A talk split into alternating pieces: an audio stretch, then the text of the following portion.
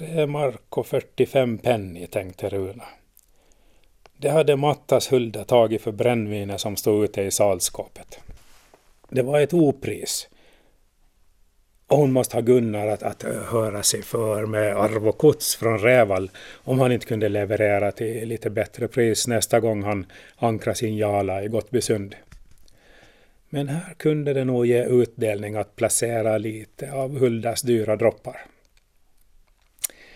Ja, han predikade dåråt vackert idag, bössin. En blev riktigt rörd så det nästan känns som vi borde ta en sup för hela kyrkoherden. Jo, han, han är en duraktig kunna vränga orden Guds nådeligt, höll maken med. Det där som han sa om jordiska ägodelar var kräsligt. Klös åt dig så har du. Men menar han inte att, att just det var fåfängligt, pröva Julia, att vår tid här är kort och att vi ingen, ingenting kan eh, ta med oss när vi går vidare. Men Gunnar satt sedan länge vice ordförande i församlingsrådet och besatt därmed auktoritet i teologiska spörsmål. Hans tolkning var säker. Nej, nej, ser du. Det där var vad vi kallar en liknelse bara. Han ville ha fram att det är just som vankas hålla farten uppe om man ska hinna få något åt sig. Mycket vacker liknelse. Ja, så att den blev riktigt rörd, precis som gumman säger. Så vi kunde nog ta den där skjupen eh, för bössin, menar jag. Ja, men det är nu rent oförskyllt så dyrt som det har blivit, krusade Wilhelm. Men vackert var det. Inte tu tal om den saken, tillade han för att hans tvekan inte skulle tas alltför bokstavligt. Nå kan även kristligt folk behöva en liten för hjärtat efter att ha hört så vackra ord, avgjorde Runa och gick äntligen ut i skåpet. Efter några glas började vätskan ta skruv. Ja, jag var över till Lillbroskären med ett parti pärtor här om veckan, sa Wilhelm. Han tänker lägga nytt på Hebre sitt. Fast nu satt han och sköt på nät, precis framme vid stugfönstret, så han skulle se vad han gjorde. Så att man kunde också se hans händer väldigt tydligt. Väldans tydligt, som sagt. Uppgårdarna väntar på fortsättningen. Det var ju en så solig dag och hur ljust som helst där vid fönstret, underströk Wilhelm. Runa spillde i en omgång till och sen återknöt Gunnar. Ja, vad var det med händerna? Ingenting. Ingenting? Nej. Så han bara satt där och sköt på. Jo, och han såg ganska kalfatrad ut för övrigt, akkurat som ni har bemärkt. Fast egentligen såg han rent jämmerlig ut med både sticksår och hugg och bullnader. Nu kopplade för Runa. Men ingenting på händerna alltså. Ja, nå, insidan på vänstra handen hade väl fått ett rapp. Den var full. Men eh, knogarna var hela. Du menar alltså att det är någon som har baddat upp lillbrorskären efter noter utan att han har slagit tillbaka? Så kunde det nog vara. Verkar inte riktigt likt honom, eller va? Nå, eh, inga efter vad man har hört precis. Runa tänkte efter. Ett kvinnfolk alltså. Lillbrorskären har farit fram ovörligt och så har någon baddat upp han med något prima tillhygge.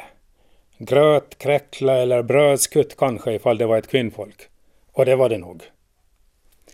Ja, välkare vapen hade hon. Det syntes på märkena. Smalt och hårt och tungt med vassa uddar. Hörtjuga eller ljuster. Kanske eldgaffel. Så såg det ut.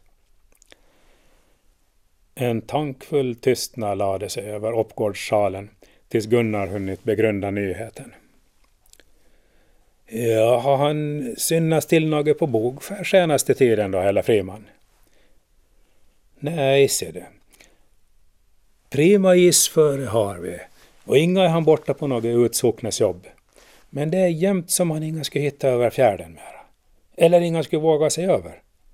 Och det började just precis i samma veva som han hade fått sig på pälsen det. Men att Ida skulle ha tagit i så dåråt med honom då? Hon som har verkat nästan kollogare i Anderholi, vad skulle det kunna röra sig om? Ja, Idas äldsta har börjat få pattar. Du menar? Ja, hon ser inga illa ut jäntan och Friman och hon har ju varit ute en hel del på fiske och skytte och sådär. Bott i kojor och i kajutan. Hon ser inga illa ut faktiskt, börjar få lite hull här och där. Så han inga kunna hålla fingrarna i styr va? Kanske inga bara fingrarna? Eller vad? Vad tror ni? Nå, jag är inga den som far omkring med prat. Jag säger som jag har sett bara, inga, inga vet jag sen. Nej, nej, inga vet man ju. Men man ser ju vad man ser, precis som du säger. Ja, holig Hander Friman. Skulle det inga räcka med två kvinnfolk åt han? Man har ju hört att det skulle kunna finnas flera i vassen också. Säger du det? Ja, jag säger ingenting. Ja, men eh, man hör ju vad man hör. Åter hade Gunnar och Wilhelm glömt att det fanns klara gränser för vad som kunde läggas Friman till last i kvinnosällskap. Runa bröt in med hetta i rösten. Ja, har ni börjat jåla igen nu och racka ner på Friman för att han har lite sinne för allvar och romantik och inga bara har kvinnfolk för att få sig mat och sängvärma? Bara för att han förstår sig på kvinnfolk så ska han kallas horbock och flickjägare, men han har hjärta han. Det är det som är skillnaden och som gör att ni måste pådyvla honom djävulskap. Han är en känslig man och nästan som en pappa för Alina. Och tror ni han skulle kunna bära sig illa åt mot ett kvinnfolk? Han som inte ens värjer sig när en kvinna dorvar upp honom med ljuster eller eldgaffel. Nej hörni, det finns ett ord för sånt. Han är en gentleman. Och därför är alla gobbar avundsjuka på honom. Så är det, intygade Julia. Friman är lite före sin tid, men ni ska få se att snart gäller det för alla unga karar att bli lite mera som han, ifall de inga vill bli kvar i stutbåset. Där finns det lära. Gunnar och Wilhelm insåg att det var bäst att hålla med och försöka sitt bästa i att efterlikna lillbroskären om de inte ville gå miste om en tår till ur Runas butelj. Manda och Ida var mera illusionslösa i fråga om Karl Frimans vandel. Han skulle hållas kort och strikt. På bågfär stod sälbössan nu laddad innanför dörren och flickorna var tillsagda att meddela så snart Friman närmade sig land.